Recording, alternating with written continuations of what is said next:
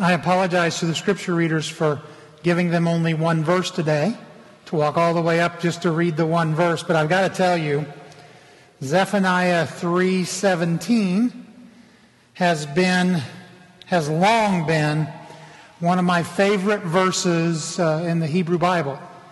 It has always been, or for a long time, has been uh, one of my absolute favorites. I have to be honest, I don't remember the first time I read Zephaniah 3:17. I do know that when I was 17 years old, I read through the entire Bible, so I assume I read it then, but I don't remember it.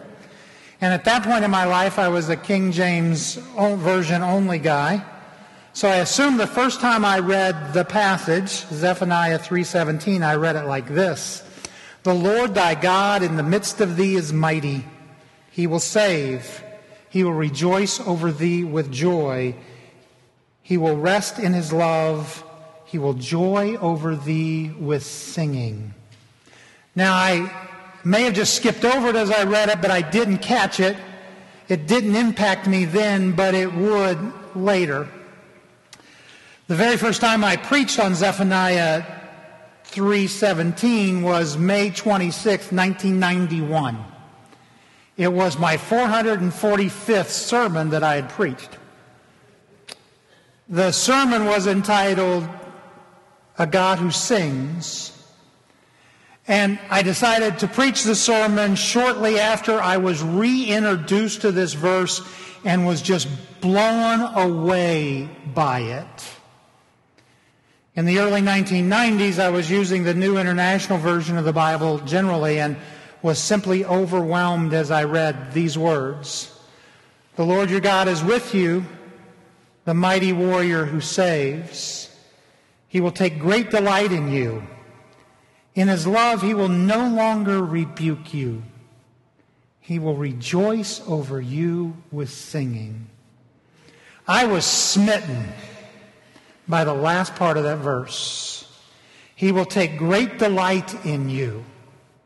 In his love, he will no longer rebuke you, but will what? Rejoice over you with singing. That line, rejoice over you with singing, painted a very specific picture for me at that point in my life, and I just fell in love with the verse. In 1991, I was the parent of young children. Luke was nine and Caleb was five. Part of the routine for me was spending time with them as they were getting ready for bed. Often I would sit on the side of their bed, stroking their heads, telling them stories, and singing them songs. I have a ridiculous singing voice, but they didn't mind it then. Later, they would ask me just to be quiet and drive as the rest of the family had sing alongs in the car. But when they were little bits, they liked and giggled at my singing. Often, after they were asleep, I would linger, just staring at them and quietly singing over them. And that is what I heard when I read Zephaniah 3:17. God, like a loving parent, watches over us and holds us tight and sings lullabies to us. That's the image that I have from that uh, part of Zephaniah 3:17 and that always just meant so much to me. It took me to a whole new level of understanding the nature of God. God's intense and immense love for me, God's kindness to me, the joy God takes in me being me, God's graciousness towards me. That's what I hear when I hear that second part of Zephaniah 3:17. And that is how I have understood that passage for years. 3 decades. until just a few weeks ago. As you may or may not know, I plan my yearly sermon schedule um, ahead and get it into the hands of Brad and Marilyn and Mary and Linda well before the year begins. They already have my 2020 preaching schedule. I set up my sermons so that I'm in the Gospels from the new year to Easter, and then I use the lectionary from Easter to Advent. A few weeks ago, Brad, I don't know if it was you or if it was Mary, I can't remember, emailed me to say that I didn't have a sermon listed for September 29th. And sure enough, I looked at my list and I had neglected to list September 29th in my 2019 schedule. And rather than looked up the prescribed passage in the lectionary, I simply decided to go with Zephaniah 3:17. It's an old standby for me, and I love it so much, and I haven't worked with it for a while, so I thought it'd be fun. But as I started working with the verse, I was greatly surprised by the renderings of the words. Well, one word in the New Revised Standard Version, which is the version we use here in the sanctuary. And I use it a lot, but I also use the Common English Bible. But it was in the New Revised Standard Version that I read these words The Lord your God is in your midst, a warrior who gives great victory. He will rejoice over you with gladness, and he will renew you in his love. He will exult over you with loud singing. Exult over you with loud singing is very different, in my opinion, from he will rejoice over you with singing. The word loud completely changes the meaning for me because for me, the image has always been the God who leans over as we sleep and sings to us. That's not loud singing. But in this verse, as it's in the New Revised Standard Version, it is exult over you with loud singing. God is no longer looking over a child's bed singing lullaby, lullabies to the beloved. All of a sudden, God is loud and unruly singing to us at the top of God's lungs. And I was confused. Why is this happening at, to me right now? Why is this verse changing the way I think about this? Why is it translated loud singing? Now, I'm not great at Hebrew. It's not my language. But I did a little work and came to the verb the writer uses in Zephaniah 3:17 and that word is ranan.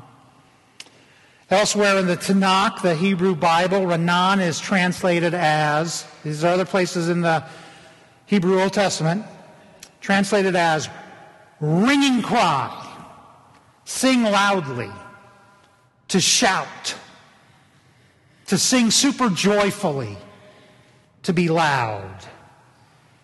Hmm. That's very different than singing lullabies over children. When I grew up, where I grew up in a Midwest small town, high school graduation ceremonies were big events. They were always held in the school gym. And the gym was always packed on a Sunday afternoon at about 2 o'clock. And it was always hot because it was the beginning of June. Uh, sweat through your shirt hot and pretty miserable. But high school graduations in the towns that I grew up in were kind of solemn affairs with lots of decorum, with restrained behaviors, with prayers and choirs, a community speaker, often a preacher. And when it came time to hand out diplomas, the audience was encouraged multiple times to refrain from applause until all the students received their diplomas. And for the most part, those, um, those commands were obeyed. A few families would whoop and holler when their kids' names were called, but generally people were Midwestern polite. I've had the privilege of attending two or three gradu- graduation ceremonies every year since I moved here. And I can say that generally, they are not quaint, quiet, reserved ceremonies. There is sometimes non-stop whooping and hollering and singing and dancing in the aisles. It is an amazing event in some schools in the area. The sense of celebration is profound and a bit exhausting, but it is something to behold. Renan, a singing shout of celebration. And what I realize about graduation ceremonies, whether they're in the small towns where I grew up or whether they're in the city in St. Louis, both of those expressions are valid expressions of celebration. One is quiet and refrained, the other is loud and boisterous, but they both do the same thing.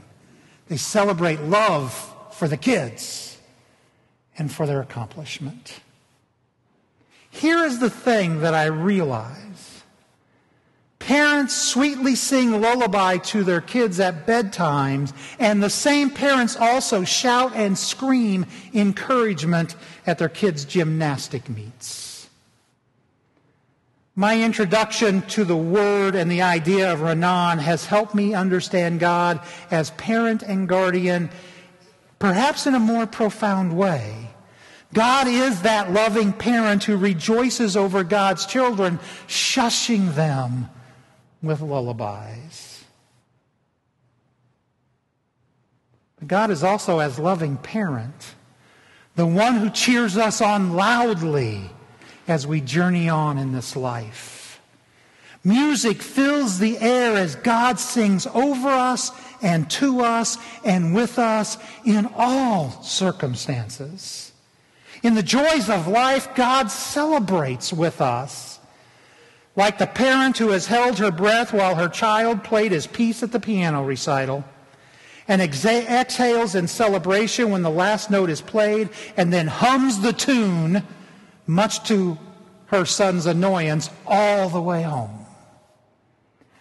In the heartaches of life, God comes alongside us as the parent who leaves the stands and rushes to the track to help their child who has fallen and sprained an ankle. Helping her up and putting an arm around her, they slowly move to the finish line together while chariots of fire is blasting over the loudspeaker. In the journey of life, God is by our side just as the parent who sits down with his son and sings out Queens, We Are the Champions, as, as her son opens his You Are Accepted letter from his first choice university.